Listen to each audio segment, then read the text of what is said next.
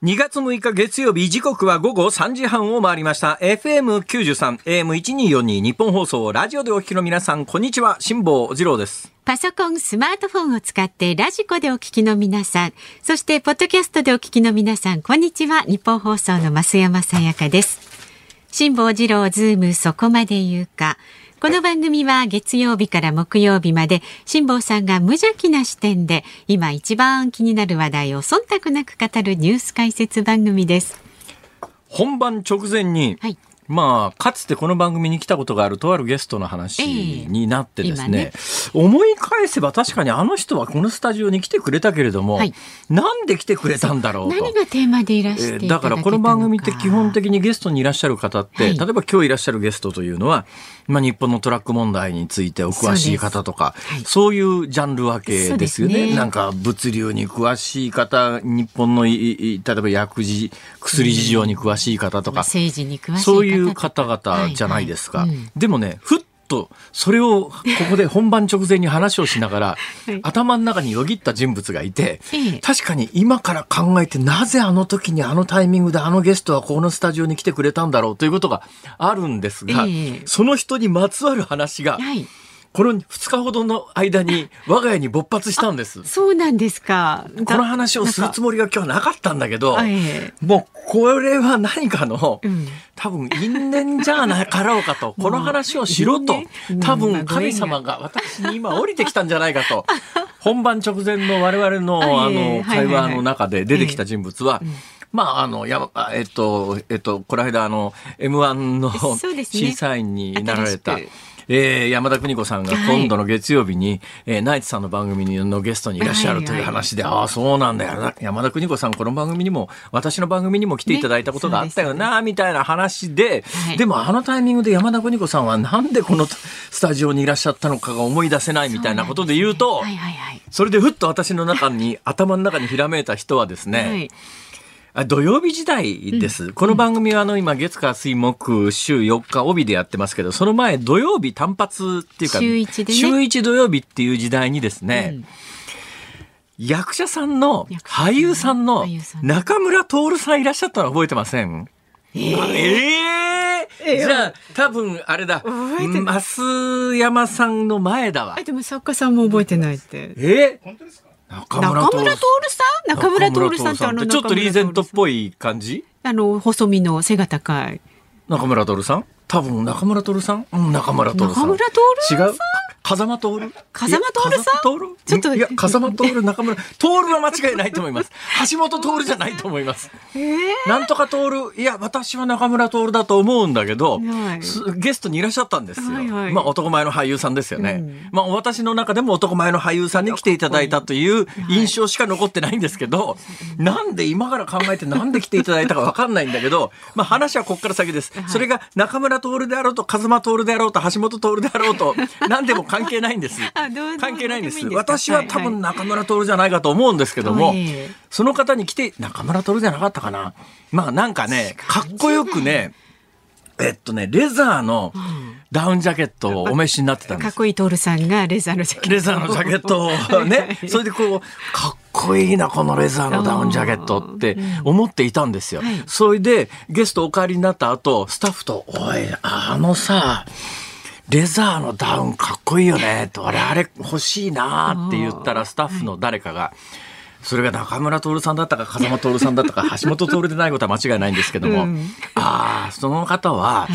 普段クロムハーツっていうはいはい。あの銀のアクセサリーで結構高いですよね、うんクロムハーツ。ね。クロムハーツの、これ素材銀なのにどうしてこんな値段するのっていうぐらい結構しますけども、まあなんかそういう私その話したの覚えてますよ。ブランドショップで、はいはいはい。ブランドショップで、あクロムハーツ。で、はい。クロムハーツじゃないって話になって、はい。じゃあクロムハーツのレザーのダウンジャケットかなっていうので、はいはいはいはいはい。調べたっていうか、はい。私、クロムハーツの店まで行ってええ。確認したんですよ。はい。そしたらですね、軽自動車買えそうな、いやいや、普通車買えそうなぐらいうの、わすあごいよね今、構成作家の安倍ちゃんがですね、えー、的場、的場工事、そうですそば浩二さん、トールさんじゃないじゃないですか。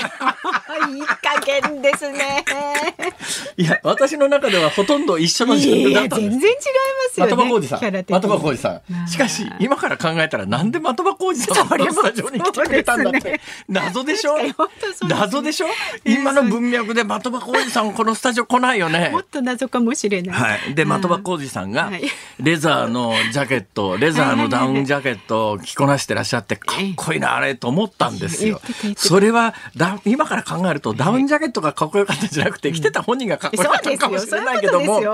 それでスタッフがですね、はい。調べてくれて、クロムハーツというブランドのものではなかろうかと、ええ。まあ、推定なんですけども、で、私、クロムハーツまでわざわざ行ってええ、買おうかなと思って値段、う ん値札を見たらですね、ほぼほぼ車みたいな値段なんですよ。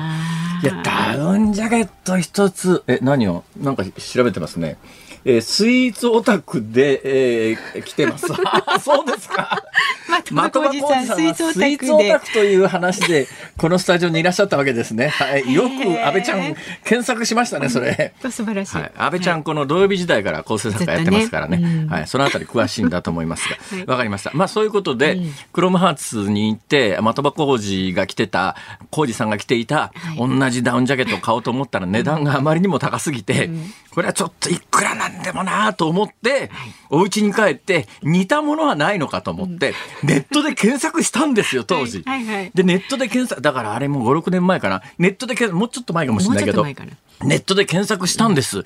そしたら、ネット上の写真では、ほぼほぼ一緒のものがお、お値段が40分の1ぐらいで売られていたんです。そうなんですか50分の1ぐらいかもしれないですねまあお。得。はい。それだけど、クロムハーツで、まあまあ、車買えるほどの値段だったやつが、ネットででも50分の1でも、でもちゃんとでえ、すね。それ違うブランドなんですよね。あ、もちろんそうですよ。ですよねそんな。だからノーブランドで、うんうんうんえーなんかね、聞いたことのないイタリアの国旗がね、えーどっかについてたんですけども、イタリアの国旗がついてたんだけど、メイドインチャイナって書いてありましてね、メイドインチャイナのイタリアの国旗付きのうんうん。ダウンジャケットを買ったわけですよ。で、はい。通販で送られてきたんです。はいはいはい。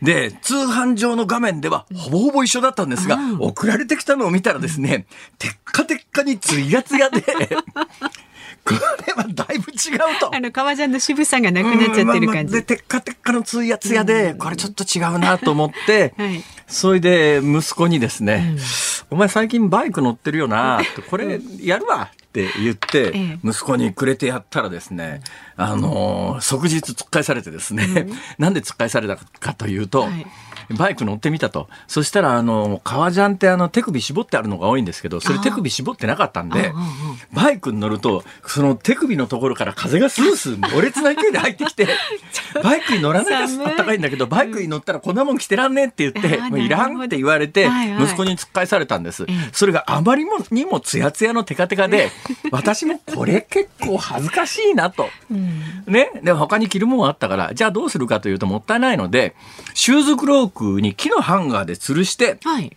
で、家の近所を歩く時とか庭周りの冬場の作業をする時に、庭それ結構。で、レザーだと信じてますが、レザーですから、はい例えばまあ庭でちょっとあの、焚き火、うんバーベキュー系のものをした時に、火だと燃え、レザーだと燃え移らないじゃないですか。あ、ね。ということもあって、はい結構頻繁に着ていたんです。はいはいそれで5、6年経ちました。はい。先週末衝撃の事実が分かったんですよ。何ですか？いつものように先週末ですね、えー庭周りの作業をしようと思っええ。てシューズクロークの木のハンガーに吊るしてあるその、いわくつきのクロームハーツもどきのテッカテッカのレザーの革のダウンジャケットを着て、作業をして、もう一遍その木のハンガーに吊るそうと思った瞬間に、はいはっと気がついたんです。その木のハンガーになんか黒いものがペタペタついてるんですよ。で、なんで黒いものがペタペタついてるんだろうと思って、よーく見たら、ええ。要するにハンガーに当たる部分のね、表面が剥離して、あの、つら、つやっつやのつるっつるのものが、ハンガーにペタペタひばりついていて、はいはい。ふっと思って、あの、ダウンジャケットの方を見たら、そこの表面のつやっつやのつるっつるのところが、見事に剥がれ落ちて、ええ。下の布がむき出しになっていて、ええ。あれ？革じゃねえじゃんこれって。要するにビニール、ビニールだったわけです。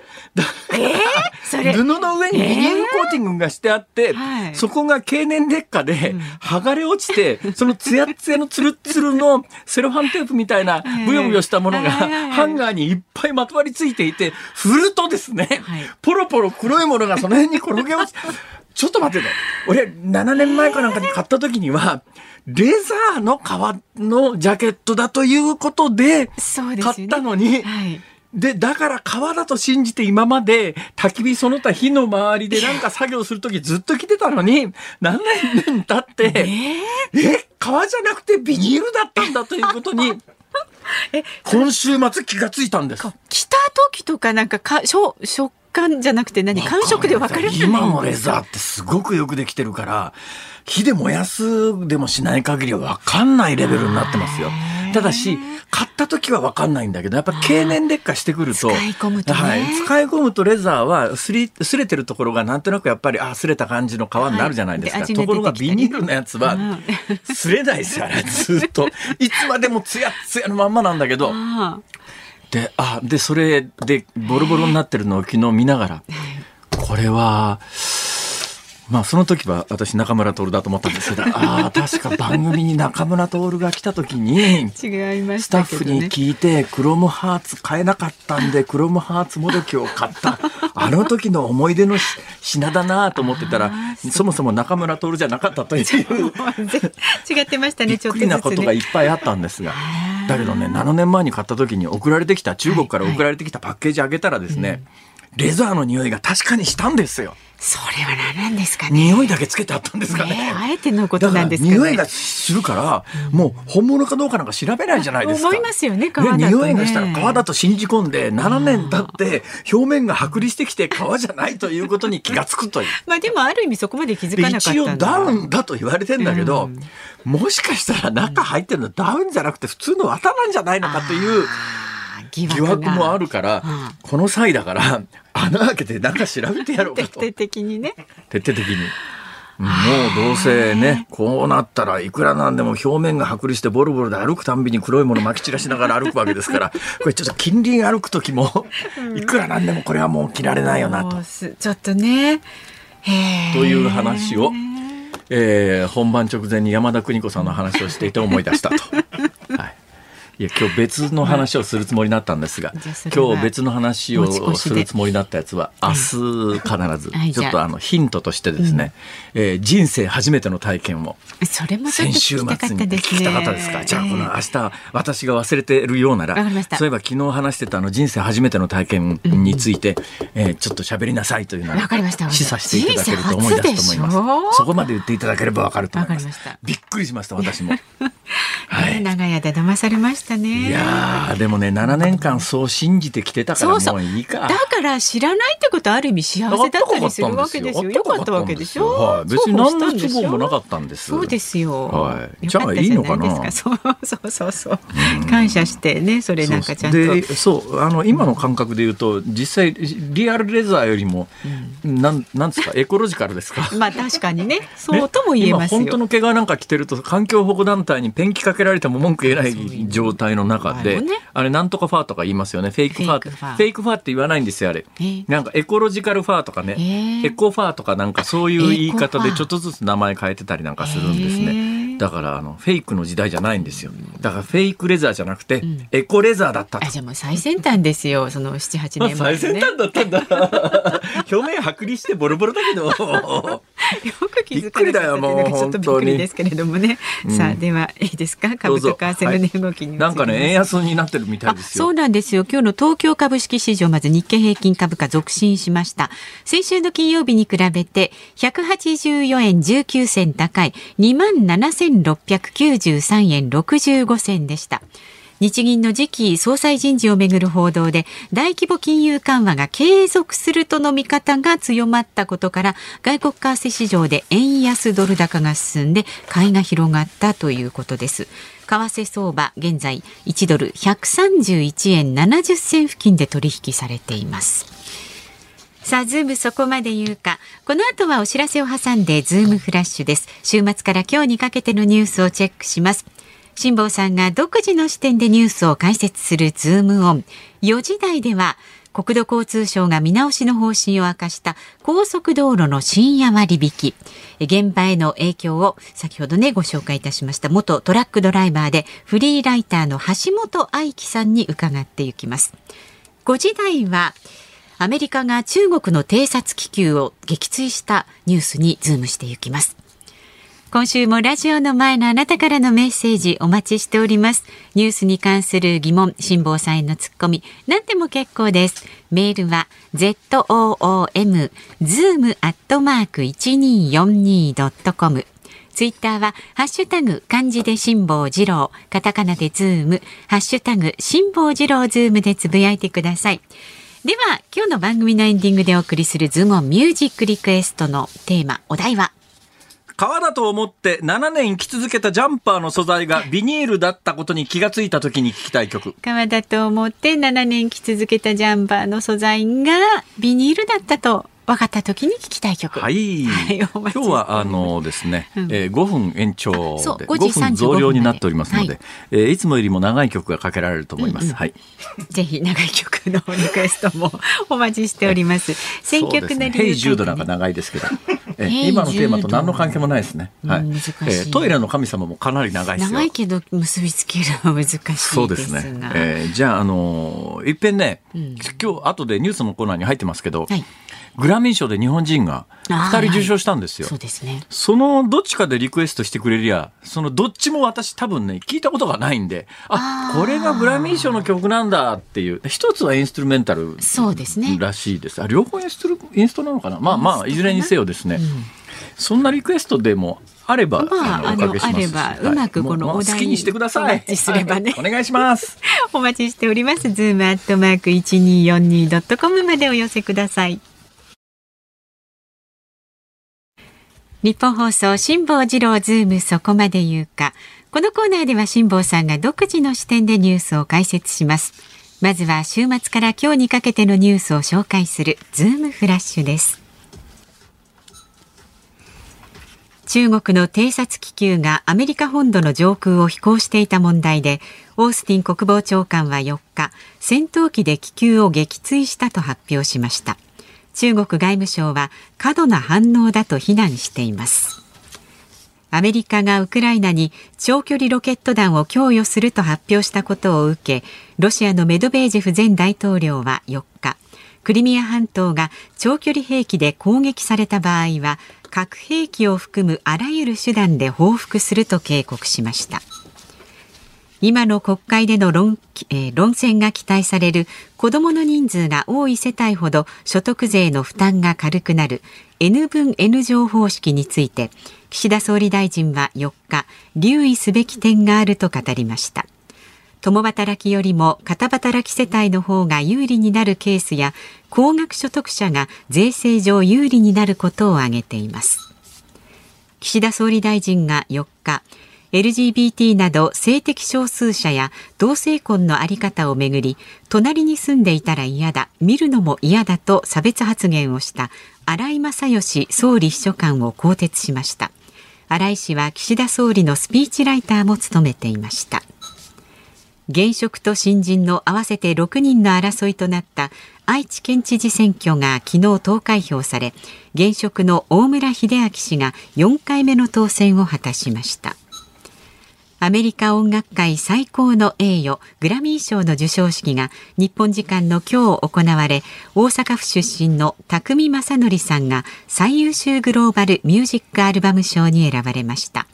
日本勢では他に長崎県出身のドラマーでパーカッショニストの小川啓太さんが参加するバンドスナーキーパピーの作品が最優秀コンテンポラリーインストゥールメンタルアルバム賞に輝いています。相次ぐ強盗事件などとの関連が疑われフィリピンの収容所にいる4人のうち渡辺裕樹容疑者と小島智信容疑者の刑事裁判の審理が6日マニラの裁判所で開かれました。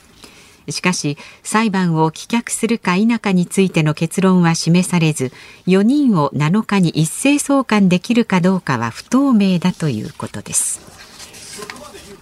はい、えー、映画界のアカデミー賞と並んで音楽界のグラミー賞というのは毎年まあこの時期ものすごい注目されるわけですが、はい。えー日本人が2人、えー最優秀賞を取ったということで、ええ。えー最優秀グローバルミュージックアルバム賞というのに匠正則さんそしてもう一つの最優秀コンテンポラリーインストゥルメンタルアルアルバム賞に小川慶太さん、えー匠正則さん44歳小川慶太さん40歳はい。あやっぱこのぐらいの世代の人が世界で活躍する時代になって素晴らしいなと。えーで、えー両方とも私存じ上げないんですが匠さんはですね、西城秀樹さんのおはい、芋さんだそうですね。はい、そう、そういう知識はあるんですけども、じゃあどんな音楽でどんな曲って言われた時に、うーん、わかんねえなっていう。わかんない。私、だからそういう今の断片的な知識でしかお伝えすることができないんですが、匠正則さん、えーお母様の、お母様のはい。弟さんが西城秀樹。えーそういうことですね。はいはいはい。えーえーだからまああの、まあ、おじさん、おじさんって言ったあの祝福って書く方のおじさんかな、ねそうですね、えーだから西城秀樹さんのお姉さんのお子さんが匠正そういうこ則さんとですね。はい、いうことで、えー実はこの方2019年に日本レコード大賞も取ってるんですって。あはいはいはい。で日本レコード大賞取ってるということは日本でもそれなりに音楽詳しい人はみんな知ってると。そういうこということなんだろうと思いますが、はい、私音楽詳しくないもんですから。ピアノは最近ちょっと始めたんですけど、ついにですね、私のピアノがですはいししうん、バッハまで来ました。あ、すごいじゃないですか。はいハッピーバースデーからバッハですよ。3ヶ月ほどでバッハまでたどり着きましてですねありがとうございます。何の自慢だよ。関係ないだろ、このニュースとっていう。まあね、はい自慢。さて、はい。えーここへ来て、私が一月半ぐらい前に、いやー、少子化対策で N 分 N 乗方式なんてのがあるよと、こう、えー口走ったらですね、はい。結構国会で取り上げられたりなんかして、まあ N 分 N 乗方式は別にそんなに目新しい話題でもないんだけども、今年に入っておそらく一番最初に口にしたのは私ではなかろうかという気はにそんな気もしはい、ます。その後今国会で結構、えーでどういう話になってるかというと、まあ、増山さんが今伝えてくれくださったようにですね、N 分 N 乗方式だと共働きよりも片働き世代の方が有利になるケースや高額所得者が税制上有利になることがあるので留意すべき点がある。だからまあ全面的に賛成じゃないよっていうことなんですが、あのさそんなこと私が初めから言ってるわけで、ここ高額所得者が税制上有利になるって原稿ですよね。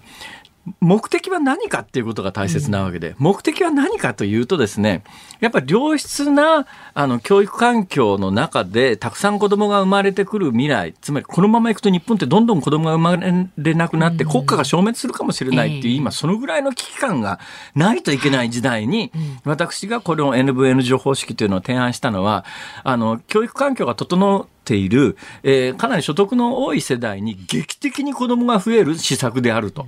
で、それが大切でしょっていうことを言ってるわけで、いや、あの、こういう問題があるから、あの、この方式は、いや、多分ね、これをやるとね、えー税収が一気に落ちる可能性があるんで、えーえーまあ、財務省国としてはやりたくないんだろうと思いますが、だけど今もうあの本気で子供を増やす施策を考えて、じゃあこれがダメなら他にこんなやり方がありますって、今やってるみたいにお金をちょっとずつちまちまばらまくような方法では何の解決にもならないということをだから本気の考えがあ時間だ。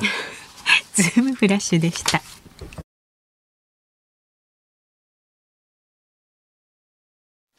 2月6日月曜日時刻は午後4時3分を回っています。ニッポン放送から辛坊治郎と。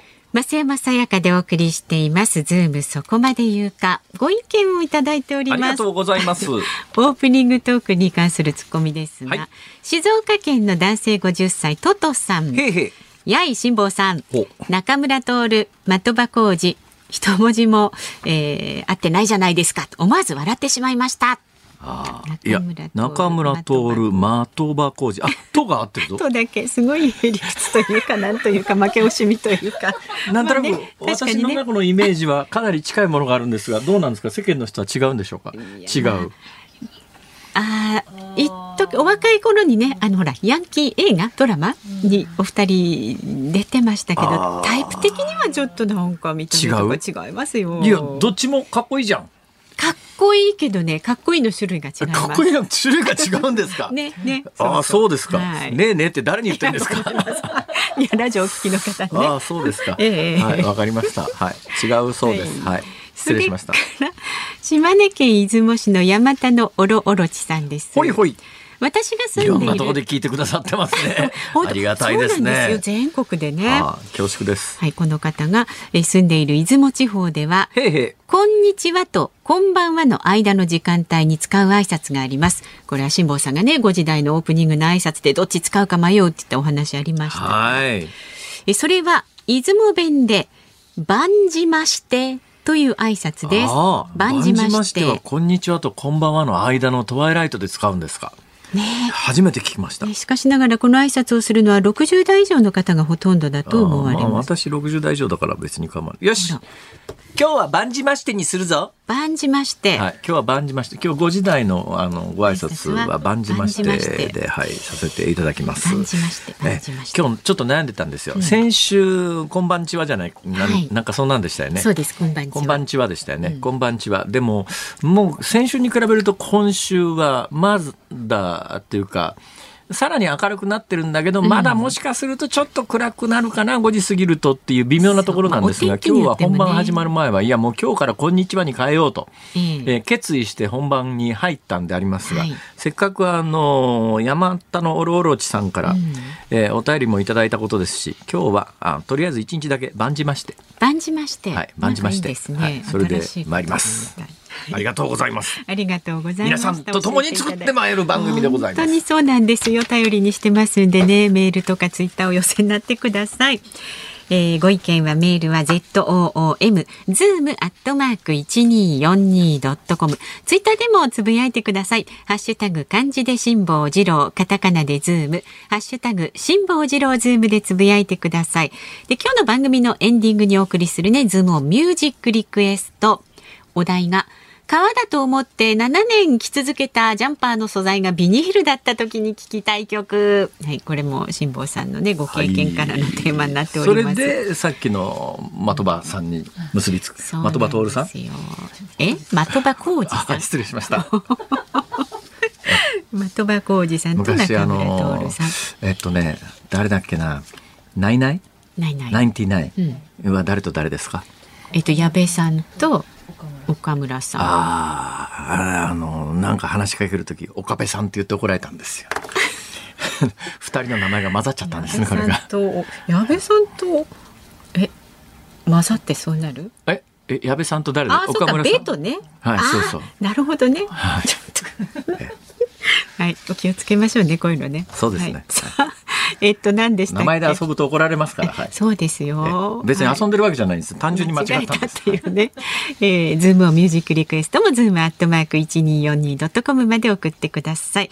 この後は、えー、現場へのあ違う。え ー国土交通省が見直しの方針を明かした高速道路の深夜割引。現場への影響を元トラックドライバーでフリーライターの橋本愛喜さんに伺っていきます日本放送辛坊治郎ズームそこまで言うか。この時間特集特集するニュースはこちらです。高速道路の深夜割引国土交通省が見直しへ。現行の高速道路の深夜割引は午前0時から4時までの間に少しでも利用すればすべての区間で3割引となる制度設計になっていますが昨今この割引を待つ車両による渋滞が問題になっています。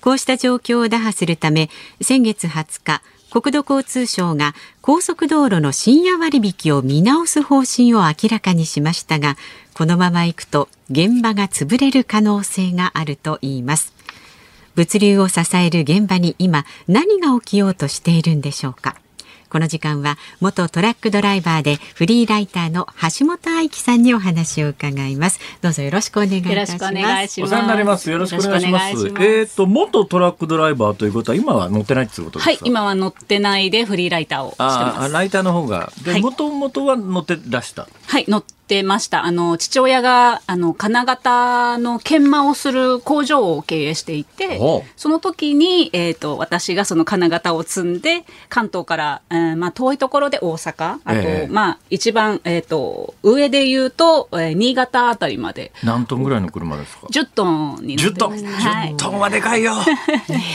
10トンはでかい。そう、あの、普段は4トンがベースだったんですけど、ええ。あの、10トンの免許を取って、はあ。あの、時には大型乗ってましたね。何年ぐらい走ったんですか？えっ、と、10年乗ってました。えということは10歳からやってたんだなそういう感じでしょうね、きっとはいはいね。そうですね、はい。年齢非公表でやらせていただいてます。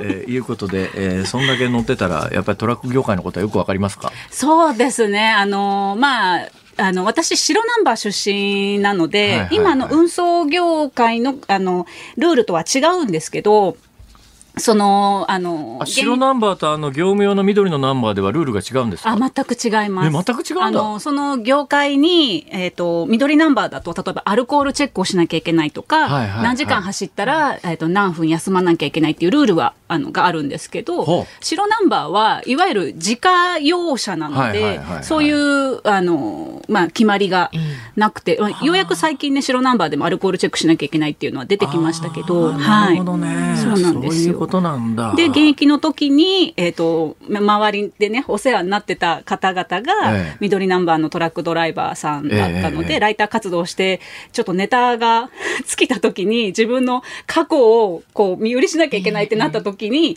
あ、そういえばトラックドライバーの経験ちょっと書いてみようって言ったら大反響でっていう感じですまかね。あ、それで、まあ、当時のつながりで現在現状もすぐに電話一本で取材ができたりするんでしょうねきっと。そうですね。あの、今、トラックドライバーさんにってことですか？そうそう。そうですね。でもね今でもまああの正直年齢わかんないぐらいわ若そうなのにそれ10年前に実際大型乗ってる時って他に同世代の女性なんかほとんどいなかったでしょうからむっちゃ目立ったでしょう、目立ったので声、あの、いつもと同じ、えーサービスエリアに、いつもと同じ時間に行くと、いつもと同じ、あの、ドライバーさんが、あいきちゃんって言いながらこう待ってくださってたっていうの愛が、きちゃんって今言言ったこれ愛きさんっていうのは本名ですか、はい、愛する喜びで愛ああです。素晴らしい元祖キラキラネームっていやい言われてやますけど。いいお名前ですよ。はい。いうことで、えーじゃあ、その詳しい愛樹さんにですね、はいえー私全然わかんないんで聞聞きたいんですけど、はい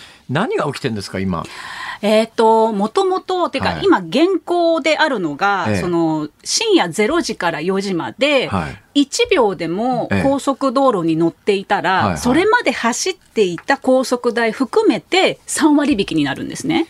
ほほー。はい。あの、なかなかやっぱこう、普段、あの、夜寝て朝起きるっていう生活をされてる方は、あんまりこう、そういう馴染みがない制度ではあるんですけど、え、それ誰でもなんですか？あ、そうです。あの、トラックだけではなく私も？はい、そうです。全車両。ということは何？私、例えば11時、夜の11時ぐらいから、はい。高速乗ってどっかに出かけるときに、11時59分で降りるのと、はい12時1分で降りるのとは、おっしゃると。料金全く違うってことですか全く違ってくるんですよ。3割違う？3割違いや、うんですよ。日本の高速料金って高いから、そう。3割違や、1万円で3割違や、3000円違うってことですよね。あの、トラックドライバーさんってやっぱ長距離の方いらっしゃるじゃないですか。ええええで例えば広島から東京走られる方で、はい深夜割引を使うか使わないかで、8300円違うんですよ。で、これ、片道ですよ。そりゃ、どうやったってそこに1分でもかかるようなスケジュールを組みますよね、ですよそれ。ね。そそううですよねだから、一見すごいドライバーさんに優しい、その制度なのかと思いきや、ええ安いがゆえに、皆さん、例えば、その、広島からね、例えばですけど、広島から東京行った時に、夕方5時とかに、えー例えば、海老名サービスエリアに着きました。はあでも、安くしたいからって言って、その0時までの7時間をサービスエリアで待つんですよ。でそうすると、いや、みなんな同じこと。本末転倒っていう言葉はこのためにあるんじゃねえかぐらいの本末転倒ですね、それは。は。い。で、それで、まあ、長時間労働の原因になるし、ええそのサービスエリアの駐車マスがなくなって、あの、路肩に止まるトラックとかが出てきちゃうので、ええでもこれを何とかしてくれって言って、私も国交省に何度も何度も掛け合って、あ、ええ検討しますってことを言ってて、ええ。ようやく見直すのかって思っったら、ほまさかの大解約で、え、どういうふうになるんですか？これが今までは0時から4時まで、はあのー、1秒でもその高速に乗っていればはいはいはいはい、今までの高速代3割っていうふうになってましたけど、ええこれが今度から22時から5時まで ?22 時から5時まで。にはい走った分だけになるんですよ。あ、その時間内にということなんですね。ということは実質大幅値上げじゃないですか。もうおっしゃる通りで、さらに言うと、このおかげで、えこれ、あの、国交省が2020、あまあ、国交省だけではないですけど、その2024年問題っていうのがね、あのはい。トラック業界にはあって、はいはい。労働環境をなんとか良くしようっていう動きがある中、ええこの走った分だけ、えー22時から5時で、えー適用しますっていうと、何が起きるかっていうと、えはいはい。この安い運賃でなんとかやってるドライバーさんが、夜に走るんですよ。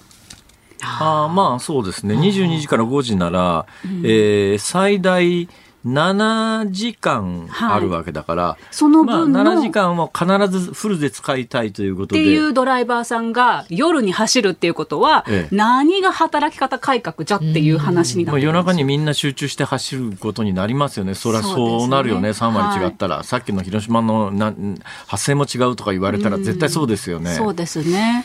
何なの？何を考えてんだ政府は。だから本末転倒もいいところで、でまああのその中であの国もあの長時間長距離を走るドライバーさんにはその低減制って言ってあの走った分だけちょっと割引をの値値上げとか割引の割合を上げるっていうこともするんですけど、まあ、あまりあの一般には知られてませんけれどもトラック業界だけじゃなくてバス業界とかなんかあの、いつもそういうのを使ってる業者さんの高速料金って我々が普通に払うのと比べるとだいぶ安いですよね。だいぶ安いですね。ええそう。ただ、やっぱその、あの、低減制、このくらい走ったら、ええ。わ何割ちょっとう上乗せして割引しますよ。低減だから要するに走れば走るほど値段が下がるっていうそういう制度なんですそうですね。はい、割引制度。ただ、それをやればやるほど、ええ。やっぱりドライバーは超、あの、夜走ろうとするし、そもそも、え。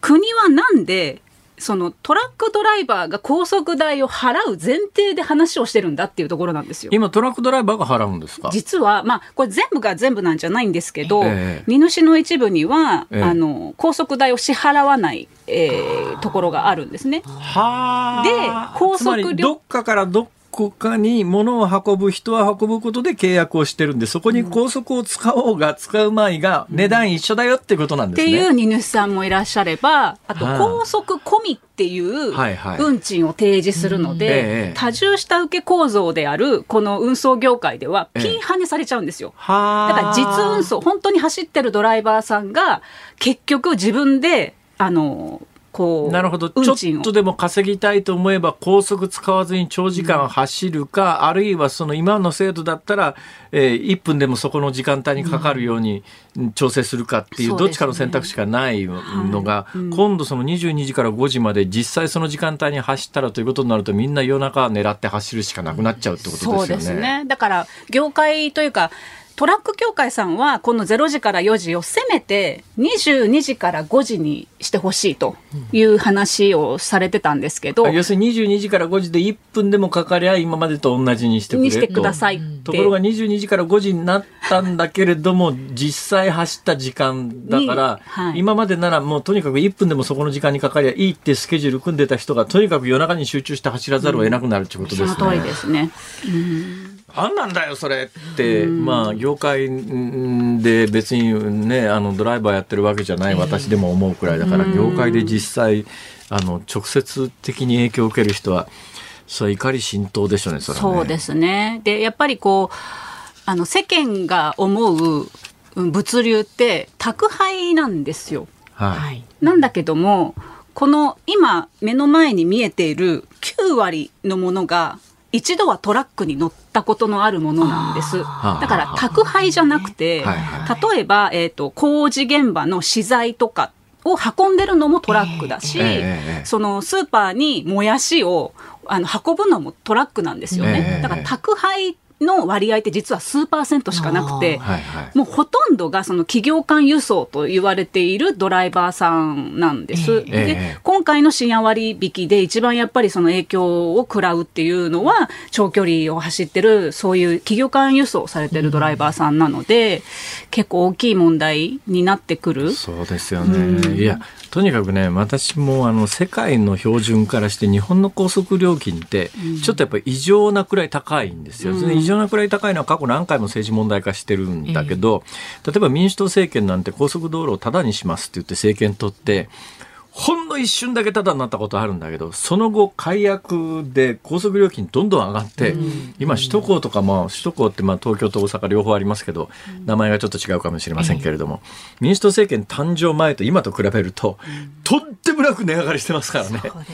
何だったんだよ、あの高速料金無料化っていう大騒動は、結果むっちゃ高くなっただけで、他が例えばデフレで全然値段が上がんないって言ってる時代に高速料金だけどんどんどんどん上がってったからね。そうなんですよ。で、なんか最近、あの、さっきのね、ニュースでも、あの、まあ、物価が値上がりすると。はいで、その物価が値上がりする原因は、物流コストの上昇ですみたいなことが結構言われてるんですけど、ええドライバーの、あの、給料とか運賃にはほとんど反映されてないんですよ。だから燃料代が上がったり、それから高速代が上がったりっていう話ですよね。飛行機とか、あそっちの方の輸送でコストがかかってるだけで、陸運送にはほとんど影響されてないんですよね。やとにかく高速料金が日本高いのはいろんなものの阻害をそ阻害要因になってますから、これやっぱりもう一遍政治問題化すべきなんだけど今になってまたあのいやユーザー負担が一番いい解決方法だってくく車使ってない人が不公平だってこういう話になるんだけど日本で車使ってない人なんかいないわけで。あの、いや、俺車持ってないしっていう人も、あなた、ん通販で物頼んだら、それトラック、高速たん通ってくるわけだから、だから全員高速は関係してるわけで、高速関係なしに生きてる人なんか日本にいないわけだから、だったらやっぱこの異常に世界水準でいうと高い高速料金っていうのが国民全員に関係してるんだっていう、やっぱね問題意識が必要だと思うんだけど、どうもそういう話にならないんだよね。本当おっしゃる通りで、あの、その、あの、運送業界ではよく、その、送料無料って言葉が使われるんですよね。はいはい。で、送料無料で、あの、検索してみると、こう、バーッと、その、トラックの荷台に0円って書いた、そのマークがバーって並ぶんですけど、ええ送料無料じゃ決してないのに、そのそりゃそう荷主さん。とかね、あの、売りたい側の人が勝手に、送料は無料ですっていうふうにするから、そのドライバーさんの社会的地位っていうのがどんどん上がらなくなっていっちゃうっていう問題も結構大きいところなのかなと思いますけどね。それと、まあ、構造的な問題いくつもあるんだけど、日本って割とね、小さなトラック多かったりなんかして、あの、労働生産性っていう考え方をすると、アメリカのトラックなんかとんでもなくでかいんだよ。そうすると、同じドライバーが、えー10時間かけても運べる量でいうと、トラック小さいと、2トントラックと10トントラックじゃ5倍違うんで、それは、10トントラックで運んだ方が、あの、それはギャラっていうか、ドライバーの料金も高くなるはずなんだけど、日本はやっぱりいろんな整備が追いついていないから、やっぱり結局小さなトラックで物を運ぶとなると、収入も増えないっていうことにもなりますよね。はい。で、荷主さんの方にやっぱり都合がいってしまうので、すごく問題になってるのが、ジャストインタイム方式って言って、ええ言われた時間にドライバーが行かなきゃいけないんですよ。だから、その、例えば8時に来いって言言われて、7時半に行っても入れてくれないんですね。で、8時半に言ったらもちろんダメなんですけど、7時半に着いてるのに、あの、降ろさせてくれないので、どどっかで自分で時間調整しなきゃいけないんだ。その通りで、その、あの、時間調整する場所すら与えられてなくて、路上駐車したら、ドライバーが悪いっていうふうになっちゃうっていうのも問題だと思ってるんですね。んなんかものすごい構造的な問題があるよな。そうなんですよねだけどそういう声ってさ、なんか少なくとも現状を見る限り全く政治に届いてるような様子がないんだけど、どどうどうしたらいいんだですかねこのあたり。辛坊さん届けてください。え無理です。僕はあの基お願いしますよ。いやいや、いやええもしかしてあなた関西人ですか？関西人です。はい関西でね、ふかううかつにこういう話にこう紛れ込むとお願いします。ああああんたなんとかしなさいよみたいなことを言われちゃうんだけどいや俺別にそういう思考ないしそれ。いやでもねもどかしいですよね。そうだよね。だけど、なんとかしなきゃいけない問題って、この、これだけじゃなくて、本当にたくさんあって、この間から、まあ、この番組で、なんかそういう話するたびに、ね、ちゃんと、じゃあ、一体政治家何やってんだよって話なんだけど、国会出てこない政治家とか、ほら、いろいろいるからな。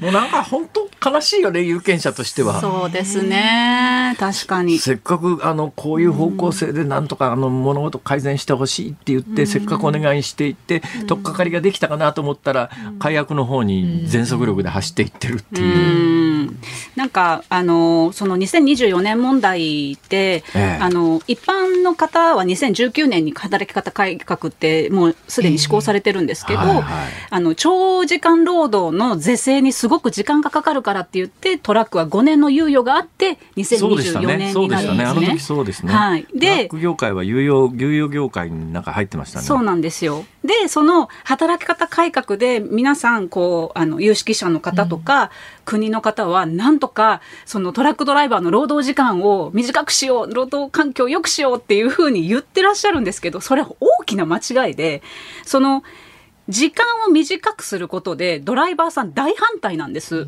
なんでかっていうと彼ら歩合制で働いてるので必然的に給料減るんですよ。はいはい。で私すごく思うのはあの毎度思うのがいつの時もその現場のルールを作る人って現場のことを知らない人なんですよ。でそのあのートラックのね労働時間がを減る減らせば労働環境良くなるって思ってたら大間違いだぞと、ええその中にも例えば荷主さん都合でね、ええあの例えばですよその段ボール運んでるじゃないですかドドライバーさんが。はいはい。その段ボールに中身は無傷ですよ。中身一個も傷ついてないのに、外の段ボールがちょっとでも傷ついてたら、返品とか、ドライバーさんの弁償とか、そうなんでえ、そんなのあるんだ。飲み物とかの場合は、その、あの、お金払わせたのに、商品くれないとかっていうパターンもあるんですよ。正規で流通させててないものに何かこう、問題があったら責任取れないからっていう理由で、なんか、なんか、そういうところをもっと改善すれば、ドライバーの労働環境って一気に良くなるのに、もうなんか皆さん、もう、もう、なんか、もう、掛け声を、もうい一斉に、もうこう、あ揃えるかのように、労働時間さえ短くすれば、ドライバーの労働環境良くなるっていうふうに、そう考えるのはね、やっぱちょっと違うんじゃないかなっていうのは。なかなかね解決にはならないですよね。そそうれですね。だけですとね。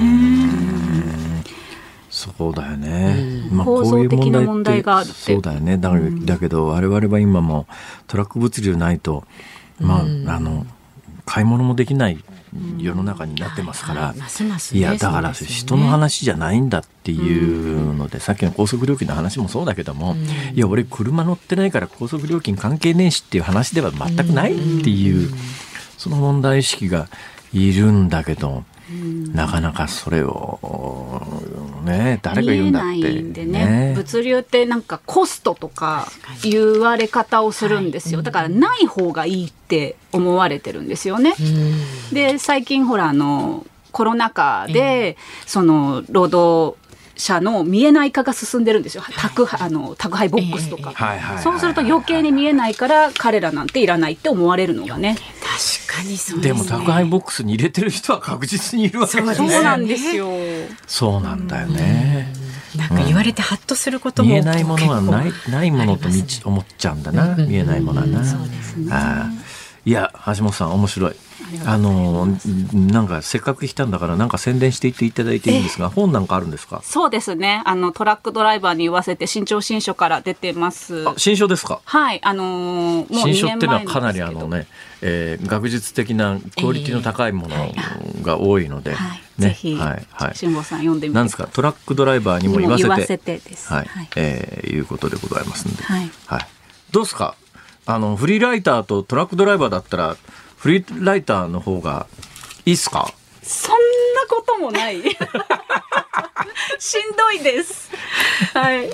そうですね、はい。わけのわかんない番組に呼ばれてわけのわからないやいやいやパーソナリティにまた呼んでください聞かれたりなんかしてね。また呼んでください。またぜひあのお越しになってください。はいいやでもドライバーやってた時には業界でアイドルだったんだろうないやいやいや間違いないですよ。そんなことないそんなことない辛坊さんのだって顔も緩みっぱなしですからね。ありがとうございました。この時間フリーライターの橋本愛希さんでした。ありがとうございました。ニッポン放送辛坊治郎ズームそこまで言うかをポッドキャストでお聞きのあなたいつもありがとうございます。増山さやかです。お聞きの内容はポッドキャスト用に編集されたものです。辛坊治郎ズームそこまで言うかはラジオの FM93 AM1242 に加えてラジコでもお聞きいただけます。ラジオラジコではポッドキャスト版にはないコンテンツが盛りだくさん。アトムさん吉田由紀ちゃんの中継企画。さらに辛坊さんが夕刊フジの気になる記事を解説するコーナー。そして辛坊さんが聞きたい曲をお送りする。ズームオンミュージックリクエストなどポッドキャストでは聞けないあんなことやこんなことがいっぱいです。ポッドキャストを聞いた後はぜひラジオラジコで辛坊治郎ズームそこまで言うかをお楽しみください。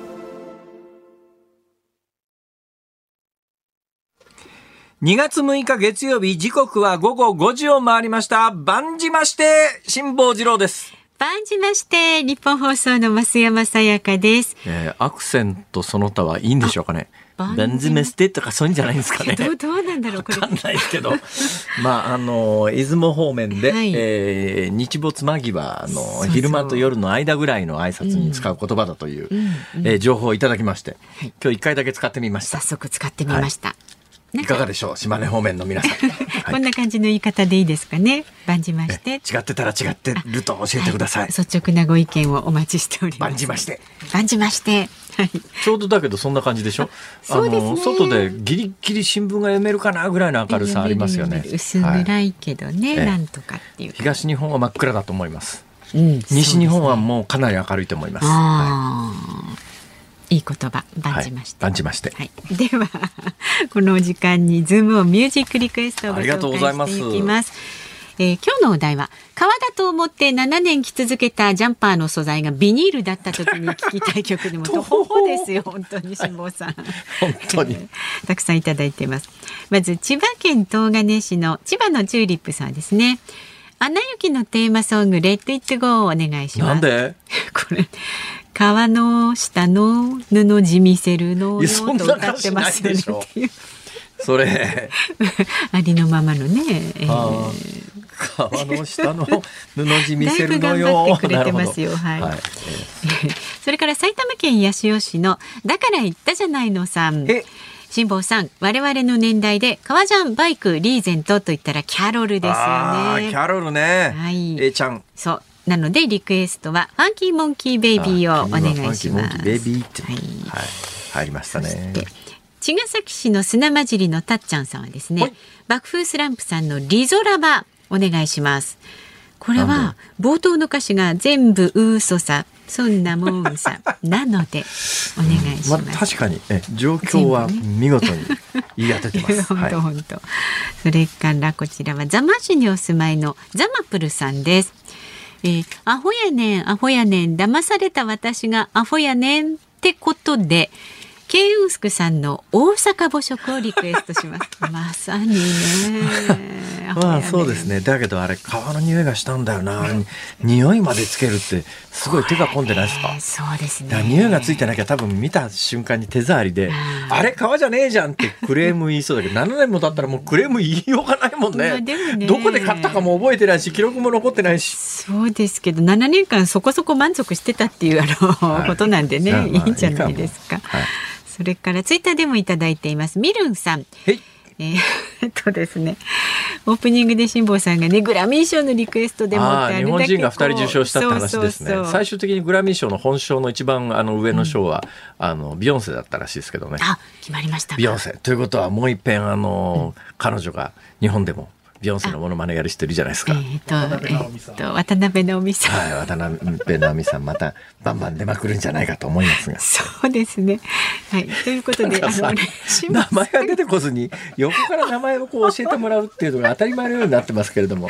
そう今日冒頭から冒頭から中村徹なの？何なのいい散々言って中村徹じゃねえじゃんそれっていう。はい。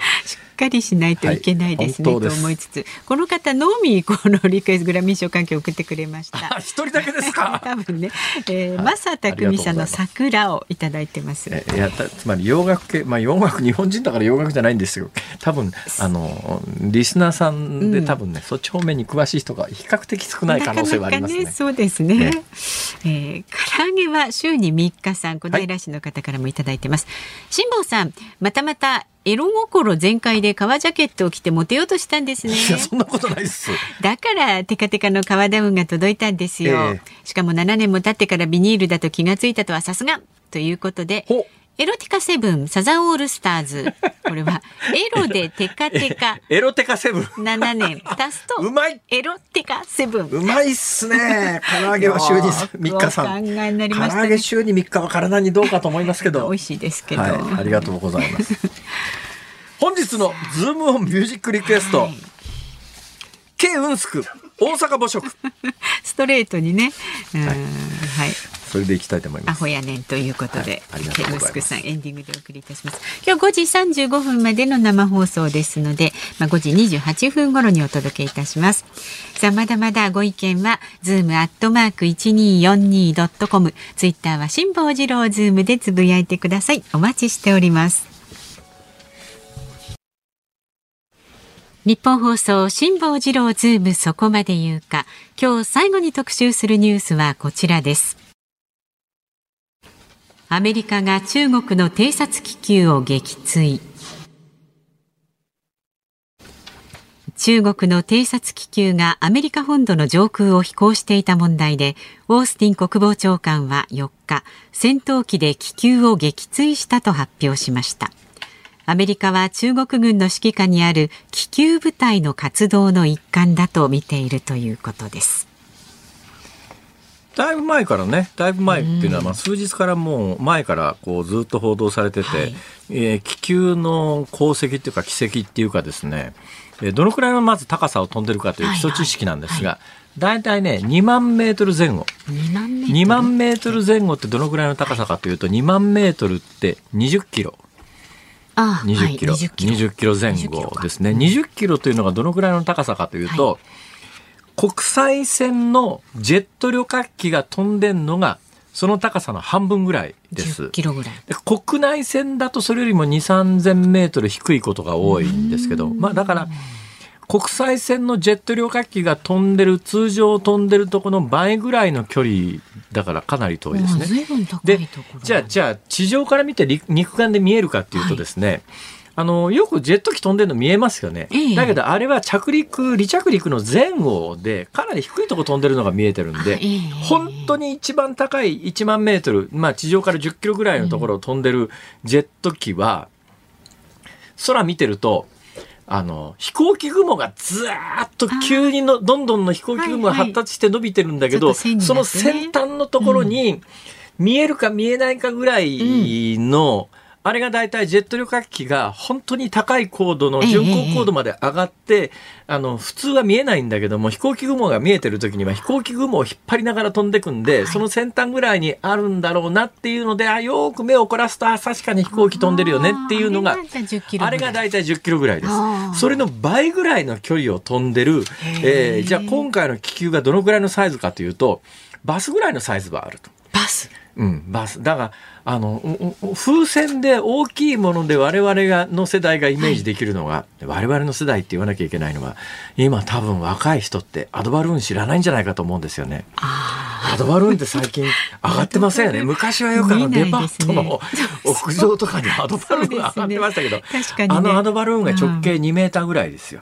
はい。直径2メーターぐらい。で、あの、こ看板広告みたいなのぶら下げながら上空こう、あの、下ロープついてますけど、上がってますよね。あれが大体まあ2メーターぐらいで、んで、今回の気球はあれよりもだいぶでかいです。うんまあ、直径多分ね、4、5メーターあるんじゃないかと思いますけどね。だからまあ、サイズによっていろんなものなんで、正確にどのくらいのサイズのものかわかんないですけど、おそらく直径4、5メーターはあると思います。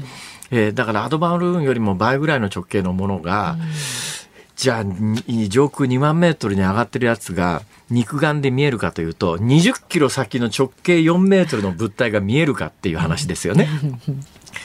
あの、太陽光線の当たり具合で、反射眼が良ければ、キラッと光るような感じで見えなくもないと思いますあ。、え、点ぐらいですか？まあ、微妙なところです。だから、双眼鏡で見たら見えると思うけれども、肉眼で見えるかというと、光の当たり具合が良かったら見えるかなぐらいなんで、だから光の当たり具合が良くなかったら見えないかなぐらいな、そういうぐらいの距離で、そのぐらいのものが飛んでると思ってください。はい、はい。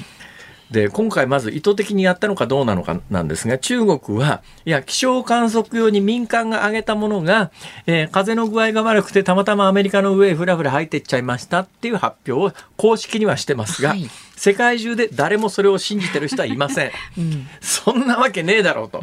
で、あのやつは、今、その今回撃ち落としたやつは、はいえー自分で航路をコントロールで変えられるものなんで、そうすると、まあ、航路変えられるものが、うん。綺麗にアラスカからアメリカの領空に入って、そこからカナダの領空を南下して、アメリカの、あ United States of America をですね、アメリカを東西に横切る形で、まあ、北西から南東に向けてシューッと抜けるなんて航跡を描くはずがないんで、うん。それはもう偵察用に完全に飛ばした衛星。でで今回まあこうやって話題になってますけれどももう何ヶ月か前にはハワイの沖合に落ちた例があるのと、もう全世界で確認されてるわけで中国は組織的に要するに偵察に気球を飛ばしてるらしいですね。今回はアメリカの上空を、まあ、あからさまにそこまでやるかっていうぐらいに、でバレちゃったっていうこともあるんですよ。だからさっき言ったぐらいの大きさだし、気球の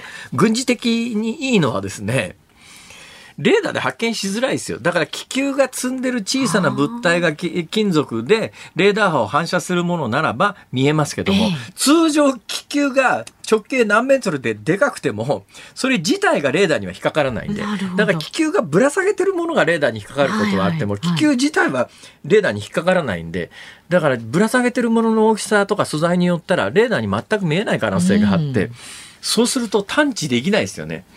普通ジェット機とか飛んでくりゃレーダーでストントンに見えますけどありま、すけどね。気球なんかだからあの今回はまあかなり早い段階で探知ができてそれからずっとアメリカは追跡してたけれどもそうでなかったら見つかっていないケースもかなりあるんじゃないのかなと。思います。今回はまあ早い、かなり早い段階からえ追跡が始まって、それがあからさまにアメリカの上空を横切るということになった段階で、もうあの、今、民主党バイデン政権ですけれども、えー野党の共和党としては、かなり早い段階からとっとと撃ち落とせよって言って、だからアメリカ政府としては、いや、えー陸上で落とすと、えー下に迷惑かかるかもしれないから、えー今回領海に出てから、えー領空、土地の上を出て、あの、領海、海の上で落としましたって言ってんだけど、どうも、どうまで本当だから。だってアメリカって広いし、あの、アメリカの田舎なんて人誰も住んでないみたいなところもたくさん、砂漠地帯もたくさんありますから、だから今回あるの海の上に出なくても途中で、カナダからアメリカの領空に入った瞬間に、まあおそらく撃ち落とすタイミングはいくつかあったと思うけれども、はい。バイデン政権としてはあまり中国刺激したくないということも含めて、ためらいがあったんじゃないのっていう話もあるのと、かなり早い段階でバイデン政権は、政権は撃墜命令を出してたんだけど、軍がやっぱり下に被害が出るのをもうとにかく絶対に避けたいということで、その可能性がなくなる海の上まで出るのを待ってたんじゃないのかという、まあ両説あるんだけれども、それは何とも言えないところですね。それじゃあまあ、撃ち落としたことに関して中国はかなり厳しく批判してんだけど、はいそんなことが言えるのかというと、絶対言えません。というのがですね、領空侵犯は基本撃ち落としたってしょう、撃ち落とされてもしょうがないもんなんですよ。はい。ひどい話はですよ。大韓航空機というのが、えー旧ソ連の上空に夜に、あの、まあ、領空侵犯ですよね。で、これレーダーでストントンに見えてたんで、これまあ、いろんな説があるんですが、まあ、一番有力説は、あの、自動候補装置が、あの、異常をきたして、えー、本来紛れ、まあ、あの、飛び込まないはずのソ連上空に入っちゃったんじゃないの？って話なんですが、もう有無を言わさずソ連は撃墜しましたからね。中の乗員乗客もう一瞬で全員命を落とすという、領空侵犯っていうのはそのぐらいのもんなんですよ。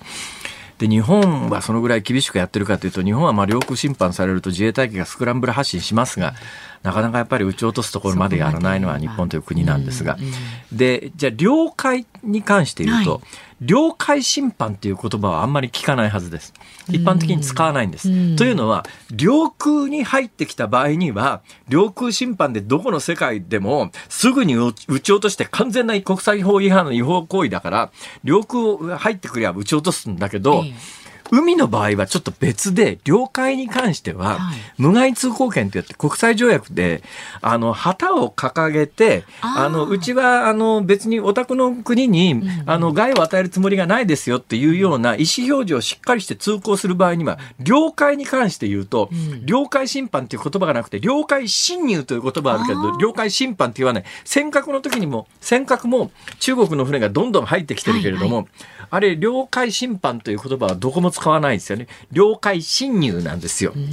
だけど、まあ、あれは、いわゆるその無害通行権に該当しないんで、まあ、はっきり言って撃沈されても文句言えないんだけども、だけど、まあ、それをすると、ちょっとやっぱり戦争状態になりますから、まあ、そこまでしないっていうのが、まあ、世界の掟的にも、領海、海に関して言うと、無害通行権っていうのがあるんで、まあ、こうちの領域に海に入ってきたからといって、すぐに、まあ、ソ連、ロシアはやりますけどね、ソ連、ロシアなんかは、あの日本の漁民があの北方領土の領海に入っただけでも、下手すりゃ、下手どころか、かつてやっぱり漁民射殺してることがありますからね。だからまあなかなかあの国際的にはあの領海も領空も同じような扱いを受けてますけど領海領空空に関して言うともう間違いなく入ってきた瞬間に違法行為だから撃墜されてもあのおかしくないんだけど、バイデン政権は今回海の上まで待ってましたと。で、今回使ったのがですね、えー、一発ミサイルで撃あの落としてるんだけど、これもちょっとね、あの、要するに風船だけぶち壊して積んでるものを回収するんだったら、あの、大規模に破壊しない方がいいんですよ。ところが今回、うん、破片が11キロにわたって散乱してるということは、ぶら下げてたものも含めて一瞬でぶっ飛ばしたんです。えー、でそれミサイル使ったんですけど、うん、これミサイル使うのもそう簡単ではないのは硬い飛行機とかならミサイル。で大体あのミサイルいろんな方法があるんですけど例えば熱源エンジンの熱源でこう探知して飛んでいくみたいなやつだったらね、だけど今回風船だから熱源もないわけでふわふわしたもんでレーダーに映んないようなもんをミサイル一発で撃墜するってそんな簡単じゃないわけで。まあ、あの、ターゲット、ターゲッティングをして、で、多分、風船にぶち当たったる、ぶち当たるとミサイルなんか通り抜けちゃいますから、はいはい、で、ターゲットも小さすぎると爆発しないんで、おそらくですね、ターゲットを決めてミサイルがその近くに飛んでいった段階で爆発するっていうそういうシステムがあるんですがおそらくそれを使ったんじゃないのっていう話です。でそれを使うもんだから一発で撃墜はできたんだけどもおそらくその爆発の影響で下積んでたものもかなりバラバラになって飛び散ったんじゃないのと。ただし今回の最新の情報だと落ちたところの海が比較的浅いんで、はい破片に関してはあの回収が結構やりやすいんじゃない？だから深海に落ちちゃうとどうにもならないですけどそう、ね,、するとまあおそらく何を積んで中国が何の目的で飛ばしていたんだということまでえー、キンキン明らかになる可能性があるよと。まあ、はいでい、えー、というようなことが今起きましたとそういう話です。ズームオンでした。ズムミュージックリクエストをお送りしたのはラジオネームザマプルさんのリクエスト、ケイウンスク大阪母食。おかしいな。おかしいな。なんでですか？今日はあのグラミー賞日本人2人受賞のニュースを受けて、はい、おしゃれな洋楽にするつもりだったのが。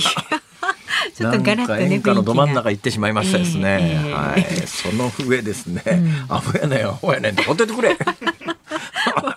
アホやねんでしたね、はい、この7年間ね。えー、えー、さあそうそう。あの情報いただいてますよ、あの万島支店について。出雲の、はい。島根県の。そうそうそう、えー、出雲のタイガースファンさん58歳男性から、はいはえー、万島してのアクセントバッチリです。あありがとうございます。このローカル挨拶がラジオで聞けるとは感動しました、っていうふうにね。万じましてというのは、あ出雲地方で、はい。えー日没間際のトワイライトの時にする挨拶と、そう。はい、いうことでございまして、はい、知らなかったです。勉強になりました。ありがとうございました。はありがとうございました。さあ、お聞きの日本放送、この後5時35分からは小島夏子さんのお帰りなさい。明日の朝6時からは飯田浩二の OK Cozy up。コメンテーターはジャーナリストの長谷川幸洋さん。7時台には東京大学大学院准教授の仲田泰祐さんにおよそ3年間にわたる日本のコロナ対策について経済学者の視点からお話を伺うそうです。明日午後3時半からのこの辛坊治郎ズームそこまで言うか。ゲストは中国にお住まいの医師の方です。藤田康介さん。ゼロコロナ政策で浮き彫りとなった中国の医療現場の課題にズームしていきます。中国にお住まいの方そがごご出演中くださると。国のお医者さんということで中国と回線をつないで出ていただくということなんですが。大丈夫かな？大丈夫かな？この番組に出たがゆえに何か何に暴れるようなことがないことを祈りながら。はい明日はい。お楽しみください、えー以上辛坊治郎と。増山さやかでした。明。日も聞いてちょうだい